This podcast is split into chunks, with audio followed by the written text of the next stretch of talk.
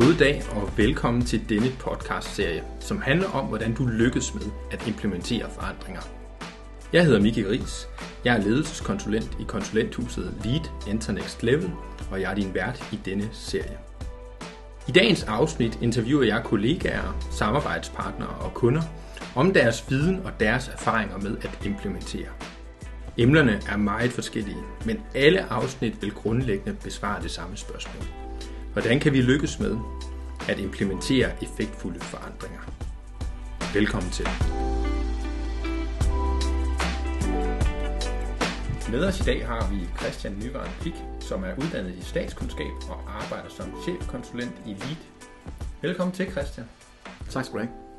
Vil du ikke starte med lige at kort fortælle om, hvad er det, du arbejder med til dagligt? Hvad er det for nogle udfordringer, du hjælper dine kunder med? Det kan du tro. Jo, jamen altså de udfordringer, jeg hjælper mine kunder med, det lyder meget stort, men det er at, i bund og grund at sætte retning for deres organisation. Og det er jo sådan typisk igennem visionsprocesser, at det sker, at vi finder ud af, hvor er det, vi gerne vil være henne med vores organisation om 3, 5 eller 7 år for eksempel. Men så er det også at sige, at en ting er at finde ud af, hvor vi gerne vil hen, en anden ting er at finde ud af, hvordan vi så når dertil.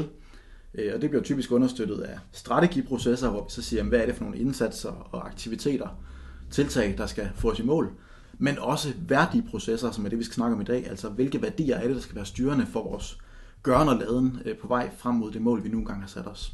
Ja, lige præcis. Og nu nævner du værdier. Hvad er værdier, og hvorfor er værdier vigtige for organisationer? Ja, jamen, man kan sige, det der med at sige, hvad er værdier, det er jo sådan et stort ord i bund og grund, fordi hvis vi sådan kigger på det med sådan et teoretiske briller, så er det jo noget, der sådan er ret veldefineret, men det er måske noget, der ikke altid er helt veldefineret i praksis. Og hvis vi prøver at kigge på nogle af dem, der har forsket rigtig, rigtig meget i det, så er det blandt andet sådan en som Barry Bozeman, eller det er, som er professor fra USA, eller det er Sebastian Schuh, det er herhjemme Torben Bæk Jørgensen og flere andre.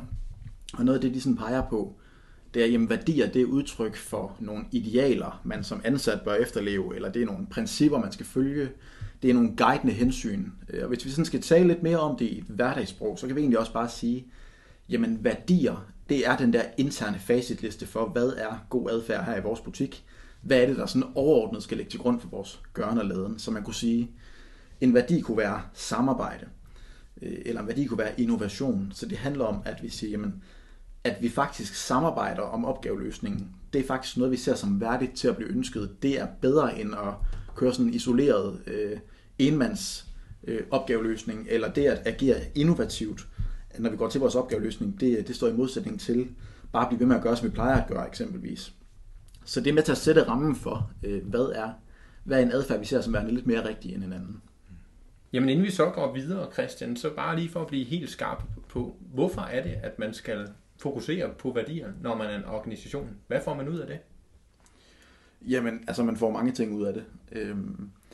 Der er vel sådan overordnet, der er 4 grunde til at arbejde med værdier, vil jeg nok sige. Altså for det første, at det handler om, at vi gerne vil skabe den her kollektive fortælling om, hvad er god adfærd egentlig her i vores butik. Så det er der, hvor det i virkeligheden handler om, at vi både sætter 2 streger under den adfærd, vi ser, der allerede er velfungerende, og gerne vil forlænge den, måske også tydeliggøre det over for nye ansatte, der kommer ind, at det her det er ligesom måden, vi arbejder på. Men det kan også være et forsøg på at korrigere noget uhensigtsmæssig adfærd. Når vi ser, at her er der simpelthen noget, der ikke er velfungerende, det skal vi tage et opgør med, så kan værdier være en måde, det at formulere nogle organisatoriske værdier, være en måde at tage det opgør på. Så det kan understøtte en kulturforandring i bund og grund. Men så er det også fordi, at når vi taler om værdier, hvad er det så det helt overordnet skal understøtte? Jamen så er det jo at tydeliggøre, hvad er den ønskede adfærd her hos os. Men en anden måde at fremme en ønsket adfærd i en organisation, det er jo via regler, procedurer, tykke personalehåndbøger, det vi nok sådan overordnet kunne kalde for detaljstyrende micromanagement, hvor vi er helt nede og pille ved, hvordan agerer den enkelte medarbejder i forskellige situationer. Og der ved vi også godt, at det er nok de færreste medarbejdere, der hverken synes, det er motiverende at blive ledet på den måde, eller at det er noget, der gør, at man vokser som person at være underlagt den form for ledelse. Så det er også et alternativ til en meget regelstyret organisation, at man i stedet for har en meget værdistyret organisation. Så kan vi også pege på, at det i virkeligheden kan være noget af det, der er med til at tilskrive noget personlighed til en organisation. At vi kan sige, at værdierne de kan være med til over tid at forme en organisatorisk kultur ved både at tydeliggøre, jamen, hvad er det egentlig, vi som organisation står for? Hvad er det også, vi finder en stolthed i at efterleve, og hvad er det egentlig, vi tilskriver betydning? Og sådan et eksempel, mange nok kender til, Det er jo en af vores store mastodonter herhjemme, Mærsk. Hvis vi kigger på værdien rettidig omhu, den tror jeg mange danskere har hørt om på et eller andet tidspunkt, en kerneværdi i Mærsk. Så igen, det er ikke noget, der kommer bare lige natten over, men hvis vi arbejder intensivt med vores værdier, kan de faktisk også komme til at ligge til grund for den adfærd, der er i dagligdagen. Så alle ansatte i Mærsk ved godt, hvad din rettidig omhu, det betyder, at du leverer dine opgaver, når der er deadline, du kommer ikke for sent til et møde osv. Det kan de selv tænke sig frem til, det behøver vi ikke at lave alle mulige detaljstyrende regler for. Her er det voksne mennesker, der selv fortolker på det, og det er det, der ligger til grund. Og så til sidst kan vi også sige, jamen værdierne kan egentlig også være den der lim, der binder vores organisation sammen i bund og grund. Forudsat vi også har nogle ansatte, der deler de værdier, der kan se sig selv i de værdier, vi nogle gange har. Så, og der ved vi også fra blandt andet nogle danske studier, jamen hvis man som medarbejder eller som leder ikke kan se sig selv i de værdier, organisationen har, jamen så fører det også over tid til, at man bliver demotiveret, at man måske også overvejer at forlade organisationen og finde sin andre steder og slå sine folder i stedet for. Så det vil nok være de overordnede 4 grunde til at have værdier. Ja, jeg synes også for mig står det i hvert fald tydeligt nu, at selvfølgelig er man nødt til at arbejde med værdier, fordi det påvirker så meget i vores arbejde. Alt fra arbejdsmiljø og trivsel til medarbejdere, der kan se sig selv i organisationen, men også over til det der mere værdiskabende, og man kan sætte sine medarbejdere fri til egentlig at handle, bruge deres kompetencer, træffe nogle beslutninger og ikke altid skal micromanages eller have en leder med indover. Helt enig. Så hvis vi så prøver at bevæge os over til, hvordan gør man så det her? Altså når man skal til at formulere sine værdier, hvad er det, man skal være opmærksom på der?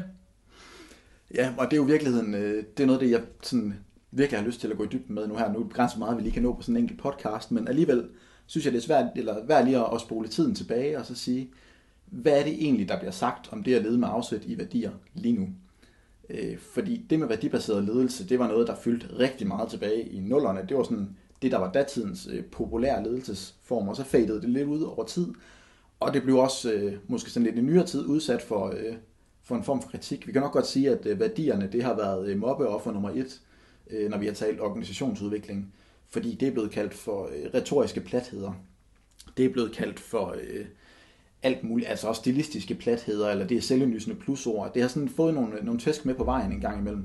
Ja, og hvad mener du med det her platheder? Jamen i virkeligheden, at det er noget, der er svært at være uenig i. Altså når vi siger, vi har en værdi, der hedder samarbejde, og så er der tit kommet den der, nå jamen prøv at køre ikke-testen på det. Vil vi nogensinde forestille os en organisation, der siger, at vi skal ikke samarbejde? Eller når vi siger, vi har en værdi, der hedder innovation, vil vi nogensinde forestille os en organisation, der siger, nej, vi gider aldrig være innovative eller nyskabende på anden vis. Ja. Og det er jo en fuldstændig berettiget kritik, hvis vi ellers ser på, hvordan man har arbejdet med værdier rigtig mange steder, fordi det er jo nok der, det fejler. Det er ikke fordi, der er noget i vejen med at bedrive værdibaseret ledelse. Tværtimod rummer det et mega potentiale, hvis ellers vi kan finde ud af at lede med værdier på rette vis. Og det er jo så det, vi skal snakke lidt om i dag. Hvordan gør man så det? Fordi det, jeg oplever, det er, at rigtig mange, de har på deres hjemmeside nogle værdier, så står der, at vores værdier er samarbejde, ærlighed, respekt, innovation for eksempel. Og så står der sådan set ikke mere end det. Og så kan man jo lynhurtigt sige, jamen det kan du for det første lægge alt muligt ind under. Altså, når det ikke er udfoldet mere end det, end bare 4 overordnede værdiord. Men så bliver det også rimelig nemt at køre den her ikke-test på det, og ligesom komme ud med de her påstande om, at værdier, det er begrænset, hvad det egentlig rummer af potentiale. Så derfor så kan man sige, det fortæller os egentlig 2 vigtige ting. Hvis vi er udenom nogle af de der kritikker, der har været, jamen så skal vi for det første sige, så er det simpelthen ikke tilstrækkeligt at lave et værdigrundlag, som kun har 4 overordnede værdiord. Vi bliver nødt til også at lade værdiordene blive ledsaget af nogle værdisætninger, der simpelthen uddyber, jamen hvad ligger der så i den her værdi, når vi skal udfolde forståelsen af værdien, samarbejde eller innovation for eksempel. Og så ud over det, at det også er nødvendigt at lave et værdigrundlag, der har lidt kant.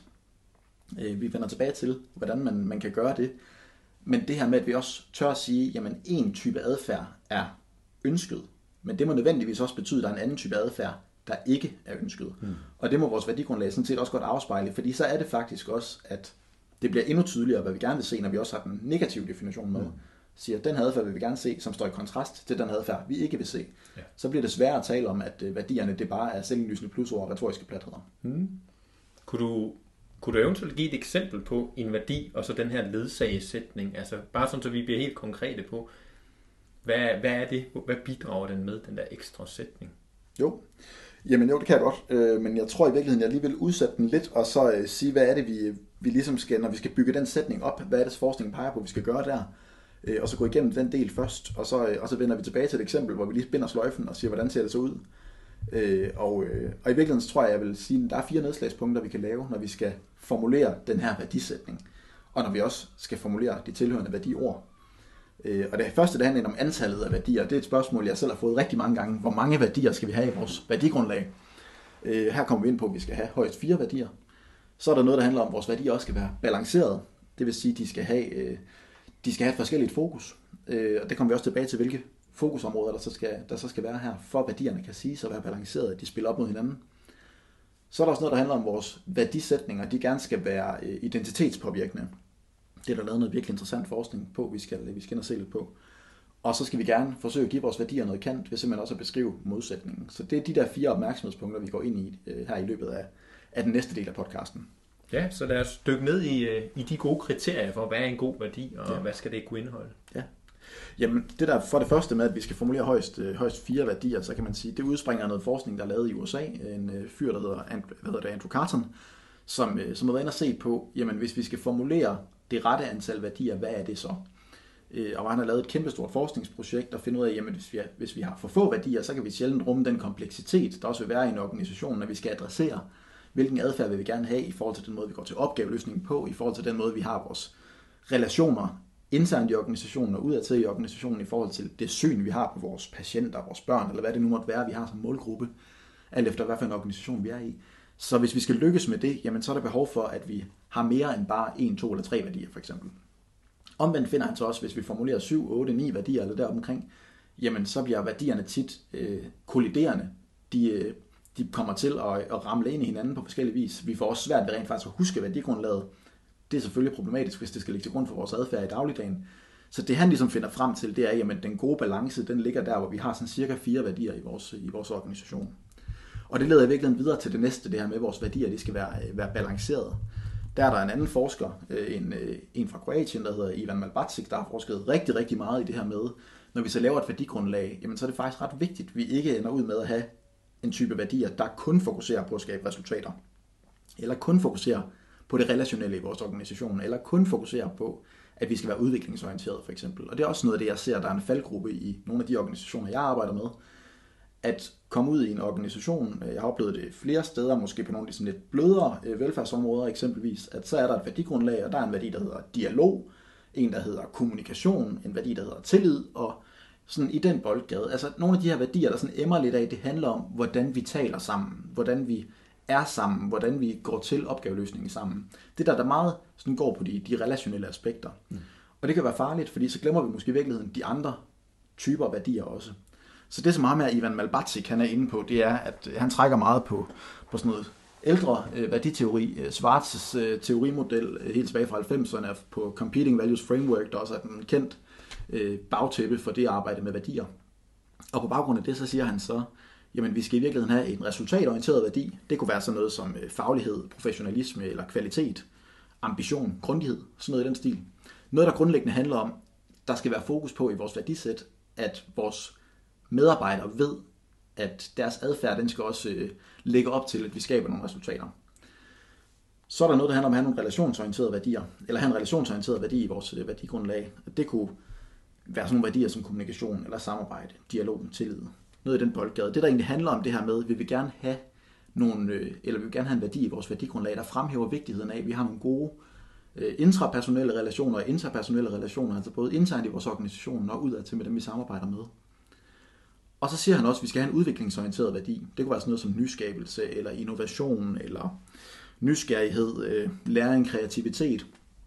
De der værdier, som egentlig handler om, at vi løbende arbejder med, hvordan kan vi udvikle på vores organisationsydelser, og på organisationen i det hele taget. Og så siger han til sidst, at vi skal have det, han kalder for en bidragsorienteret værdi, som handler om det her med, jamen, vi vil i virkeligheden gøre mere, vi ønsker at gøre mere for vores organisationsmålgruppe, end hvad vi sådan formelt set kan forventes at levere, så at sige. Så det er sådan nogle værdier som generøsitet, eller hjælpsomhed, eller godgørenhed, imødekommenhed. Vi kan også tænke det ind i hele det her sådan CSR-tænkning, social ansvarlighed i det hele taget.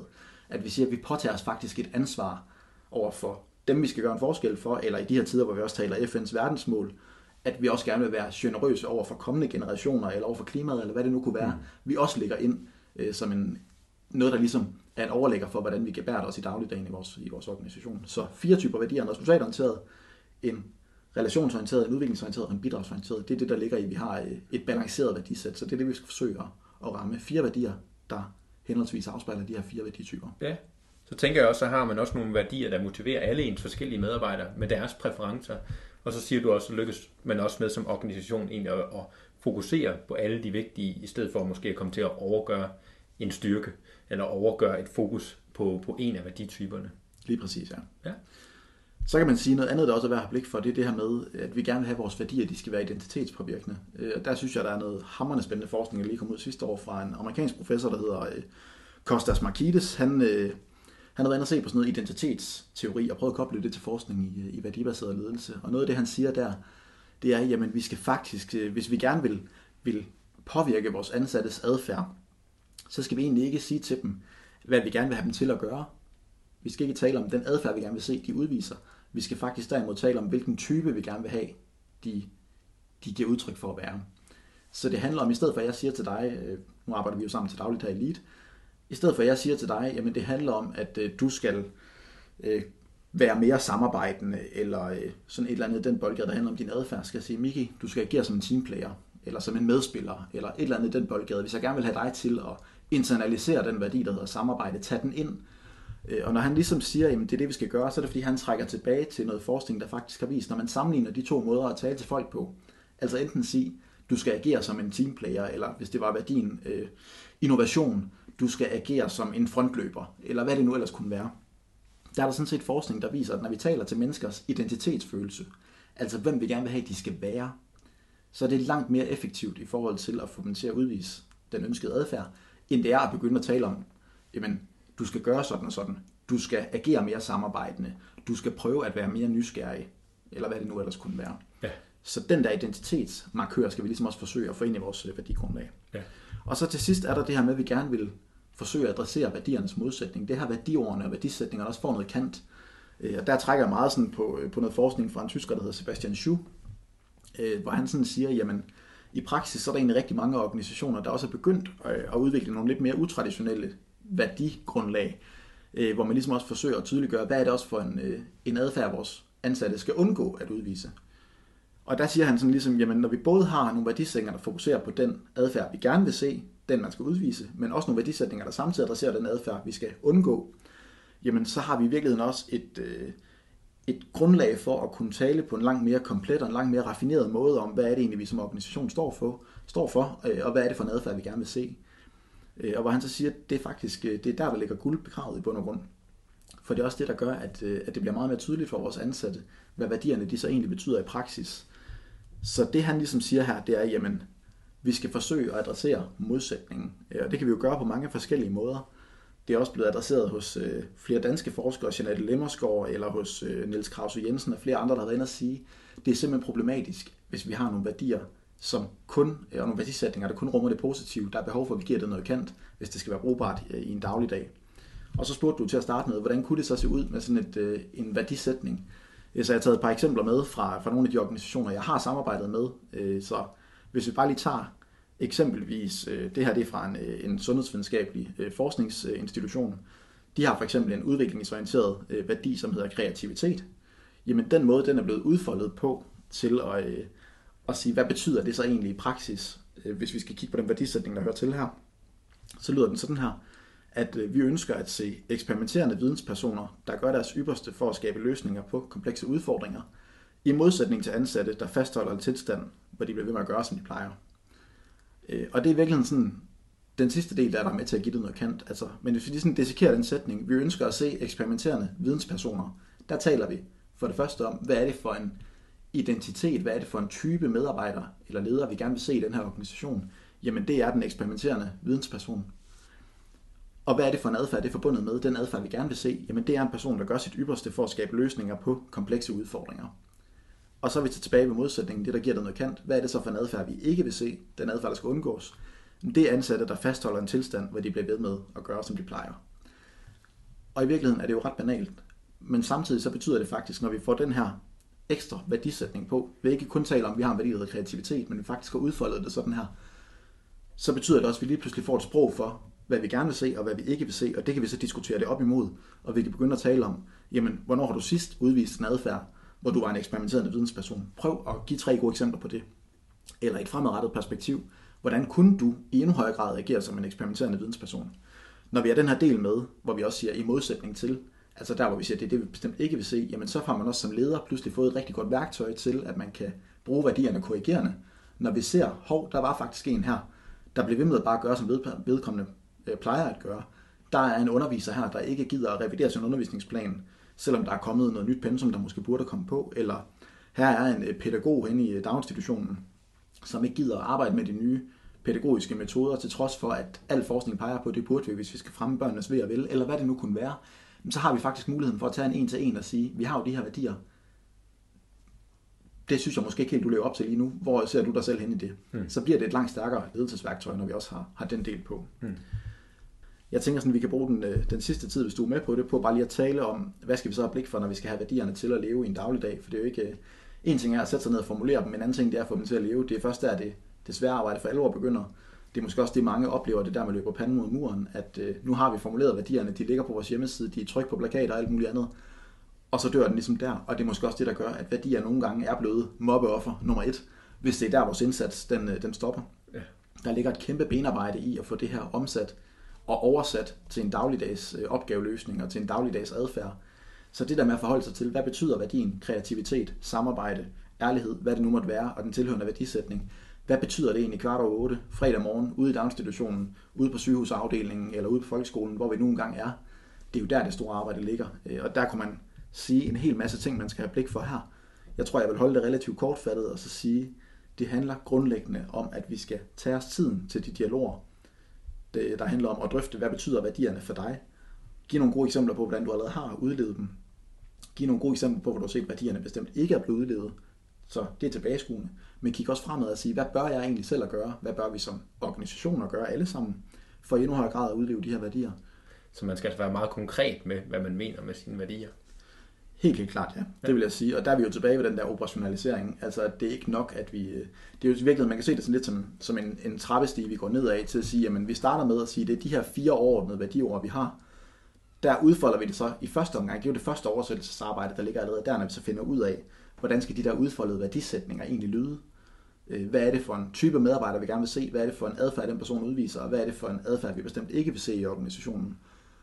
Det er så ligesom den næste step af oversættelsen. Men når vi så har lavet den del, så kommer der jo snakken om, jamen hvad betyder det så i alle mulige forskellige situationer, helt konkrete, håndgribelige situationer i vores organisation? Og så kommer der selvfølgelig den del, der også handler om, at man som leder tør slå ned, når man ser, at det ikke bliver praktiseret. Altså vi ser jo også lidt for tit værdigrundlag, hvor man faktisk har formuleret værdierne, man har haft snak om, hvad de betyder i praksis, men så er der medarbejdere eller ledere i organisationen, der ikke efterlever dem, og der er ikke nogen sanktioner.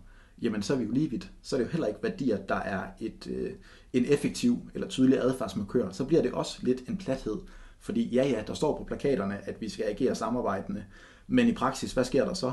Jamen så er det der, hvor vi alligevel siger, at vi burde jo agere samarbejdende. Det ligger op til ude på skolen, at vi skal have et forberedelseslokale, hvor vi sidder og forbereder os sammen i vores undervisningsmaterialer. Men det, der faktuelt sker, det er, at vores lærere de sidder hjemme ved køkkenbordet og forbereder sig selv der og tropper ikke op. Jamen så er det jo ikke nogen værdier, der lever i praksis. I sådan et tilfælde skulle man jo eksempelvis også sige, så må vi jo slå ned og adressere det over for dem, som så ikke praktiserer værdierne. Ja. Gør vi ikke det, så kommer vi sådan set ikke særlig langt med værdier som tydelige adfærdsmarkører, sådan som vi taler om det her, at det er det, vi gerne vil. Så værdier, der betyder noget, dem skal man også vise, at de betyder noget, og man skal være villig til at lede ud fra dem, træffe nogle beslutninger ud fra dem, og også håndhæve dem faktisk. Ja, og så skal man jo også huske på at udleve dem selv, i bund og grund at være en god rollemodel. Altså der er jo en forsker, der hedder Niels Brunson, som taler om det, der hedder organisatorisk hykleri, som måske er meget passende også lige komme kort omkring her, som er udtryk for, at du står på mål for et på vegne af organisationen, men du praktiserer det sådan set ikke selv. Mm. Så det er jo der, hvor du for eksempel, apropos samarbejdseksemplet, selv stiller dig op og siger, vigtigheden af, at vi skal samarbejde, eller vigtigheden af, at vi skal vidensdele, men den eneste, der ikke samarbejder eller videndeler i hele organisationen, det er dig selv. Altså der, hvor du i bund og grund siger, du gør sådan set det stik modsatte. Yeah. Så det der med at sige, at vi skal praktisere det, vi selv prædiker, det er sådan set det er ret vigtigt her, for ellers så praller det også hurtigt af på resten af vores organisationsmedarbejdere, hvis vi som ledere ikke står på mål for de værdier, vi selv har været med til at formulere. Ja, og indirekte så hører jeg da også sige, det som, når man har arbejdet rigtig længe med at få sine værdier, få formuleret dem, få fundet den rette balance, få den rette mængde af værdier, så er det jo først der, det hårde arbejde begynder, for det er der, man skal til at udleve det, man skal håndhæve det, man skal bruge det i alle livets anseender på arbejdet. Ja, og så også i virkeligheden at ture nogle gange og gå så vidt, at vi arbejder med det sådan mere formaliseret. Altså tit så hører man den der snak med, eller den der sådan, jamen hvis vi bare har dialogen om værdierne, den uformelle snak ude ved kaffemaskinen, eller sådan, så er det fint. Det er også en del af forklaringen, men jeg vil jo også påstå, at hvis vi kan arbejde med det mere formaliseret, at vi siger, at vi har faktisk vores værdier inden som noget, vi drøfter i vores mus-samtaler, eller i en en-til-en-dialog, eller i hvad det nu ellers kunne være. Vi bruger også værdierne, når vi laver stillingsopslag, til vi tiltrækker nogle kandidater, der faktisk tænder på de værdier, vi har, og kan se sig selv udleve dem. Eller vi på anden vis sørger for, at det her det ligesom er noget, der hele tiden bliver bragt i spil, når vi har muligheden for det. Så er det jo, det kan blive et rigtig stærkt værktøj, og så er det også, apropos den indledende fortælling fra Mærsk, at det bliver internaliseret hos vores medarbejdere, for de bliver mindet om det i store og små sammenhænge, mere eller mindre hele tiden. Og det er jo nok det, som jeg også særligt arbejder med, at det er både at udvikle værdigrundlagene, men også at gå i materien på bagefter, hvis vi så skal have de her værdigrundlag til at leve i vores organisation. Hvordan kan vi så gøre det, både formaliseret og mere uformelt? Ja, men altså det er helt tydeligt at mærke, Christian, at du brænder for det her. Det er noget, du kunne snakke langt og længe om, men alligevel så tror jeg også, vi er nødt til at afrunde den her for i dag, så jeg har lyst til at sige tak for din medvirken. Selv tak. Og tak for alle de ting, som du har givet mig. Jeg føler mig klogere, jeg føler mig belært. Jeg har allerede noget at tage med, og jeg håber, at det samme er tilfældet så for dig, som lytter med. Så tak for i dag, og rigtig god arbejdslyst med at bedrive værdibaseret ledelse og bruge jeres værdier, så de bliver sat i spil i jeres hverdag.